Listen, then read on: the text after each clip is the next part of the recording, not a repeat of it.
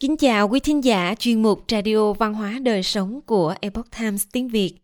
Hôm nay, chúng tôi hân hạnh gửi đến quý thính giả bài viết của tác giả Lâm Mộc có nhan đề Nét đẹp văn hóa Việt ngày đầu xuân. Mời quý vị cùng lắng nghe. Việt Nam không chỉ là một đất nước nổi tiếng với nhiều thắng cảnh đẹp, mà còn là một trong những số ít quốc gia trên thế giới – có một nền văn hóa lâu đời và phong phú. Với những nét đẹp văn hóa được hình thành và lưu truyền qua nhiều thế hệ, gắn liền với lịch sử phát triển của dân tộc, một trong số đó là phong tục đi lễ chùa đầu xuân.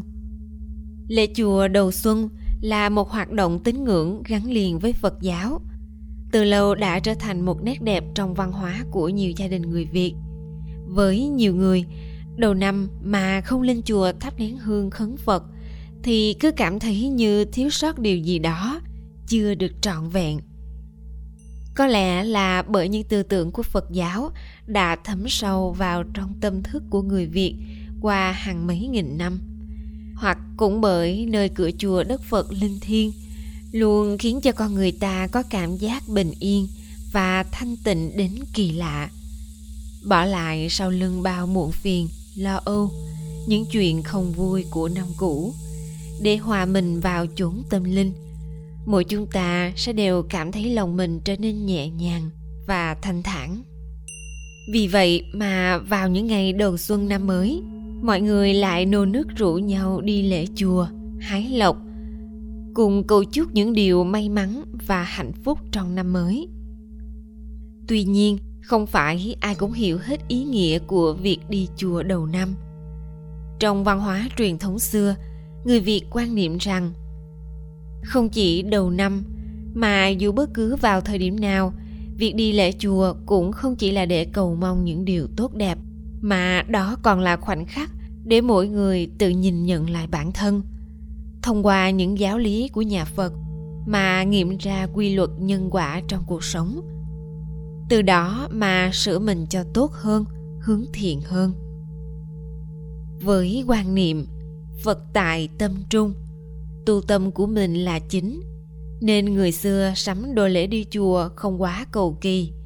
Lễ vật không phải là mâm cao, cổ đầy hay khoe khoang hình thức, mà chỉ cần sắm lễ chay, gồm hương hoa, quả, xôi là đủ. Lời khấn cũng rất đơn giản mà không văn vẽ cũng không nhất thiết phải dùng sở. Tất nhiên phong tục tập quán giữa các miền có những nét riêng biệt, nhưng tất cả đều chung một tấm lòng thành kính. Sau khi cúng lễ xong, mọi người thường xin nhà chùa một nhánh lộc cây mang về. Theo quan niệm của người xưa, mùa xuân là mùa sinh trưởng của vạn vật, và trong tất cả các loài cây là loài có sức sống mãnh liệt nhất. Hái lộc đầu xuân có ý nghĩa là rước lộc về nhà, cũng là cầu mong những điều may mắn trong năm mới. Những loài cây được chọn để hái lộc thường là những loài tượng trưng cho sự trường tồn hoặc mang phong cách của người quân tử, như cây đa cây tùng, mai xanh vân vân. Tuy nhiên người xưa hái lộc là trồng ở ý nghĩa, chứ không phải trồng ở hình thức là to hay nhỏ. Thế nên người mà tâm hướng thiện thì dù chỉ là một chiếc lá cũng mang đủ ý xuân. Những năm gần đây, tục hái lộc đầu năm cũng đã có nhiều đổi khác. Không còn nhất thiết phải hái cả cành lá hay bước lộc cây trung chùa. Thay vào đó cành lộc xuân có thể là một nhánh mía tía. Mấy cành phát lộc hoặc một chậu cây nho nhỏ nào đó đem về nhà ngày đầu năm mới là được. Không chỉ có tục đi lễ chùa, hái lộc, người việt xưa, còn có một nét đẹp văn hóa nữa là xin chữ đầu năm. Người xưa rất sùng nho trọng đạo, nên người xưa muốn xin chữ. Người xin chữ trước hết phải soạn một lễ nhỏ để mang tới nhà thầy đồ, thể hiện sự tôn trọng với người có học thức. Sau đó bày tỏ nguyện vọng, mong muốn của mình trong năm mới. Thầy đồ sẽ căn cứ vào đó mà chọn chữ cho phù hợp, chứ không viết chữ theo yêu cầu như bây giờ.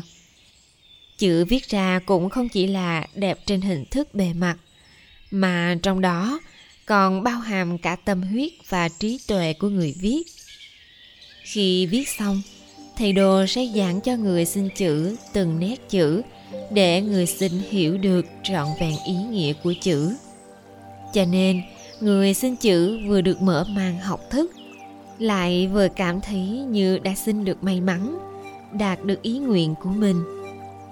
Đi lễ chùa, hái lộc hay xin chữ ký, tất cả những điều trên đã tạo nên một nét đẹp văn hóa truyền thống của người việt trong những ngày đầu năm mới. Đáng buồn là ngày nay, những nét văn hóa ấy đang dần dần trở nên biến dị, nhất là trong việc đi lễ chùa dường như cái tâm của nhiều người ngày nay đến với phật đã không còn thuần tịnh và mang sự thành kính nữa. Hành vi của con người vì thế mà cũng có nhiều thay đổi. Bây giờ, người ta mang lễ vật tới với quan niệm rằng lễ càng nhiều phật càng chứng giám. Rồi tiền giả, tiền thật, đặt đây trên bàn thờ, nhét đây trong tay phật. Rồi xích xoa, hít hà, lẩm nhẩm lẩm nhẩm, cứ như là hối lộ phật vậy. Không chỉ vậy, có những người còn tranh nhau tờ ấn, giải lụa, giành giật mà cái họ cho là phước lộc mà phật ban phát. Bên cạnh đó nhiều chùa chiền bây giờ cũng đã khác xưa.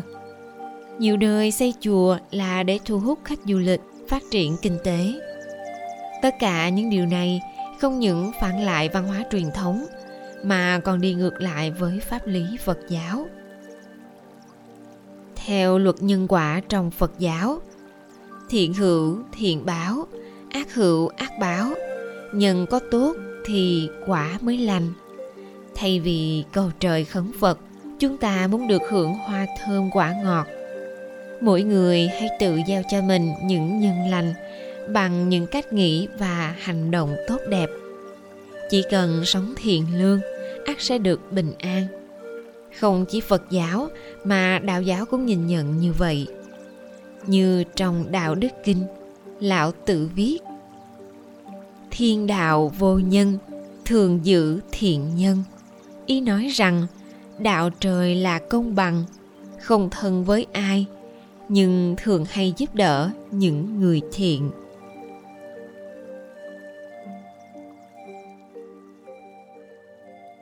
Quý thính giả thân mến, chuyên mục radio văn hóa đời sống của epoch times tiếng việt đến đây là hết. Để đọc các bài viết khác của chúng tôi, quý vị có thể truy cập vào trang web epochtimesviet com cảm ơn quý vị đã lắng nghe, quan tâm và đăng ký kênh Xin chào tạm biệt và hẹn gặp lại quý vị trong chương trình lần sau. Kính chúc mọi điều bình an và tốt lành đến quý vị trong năm mới.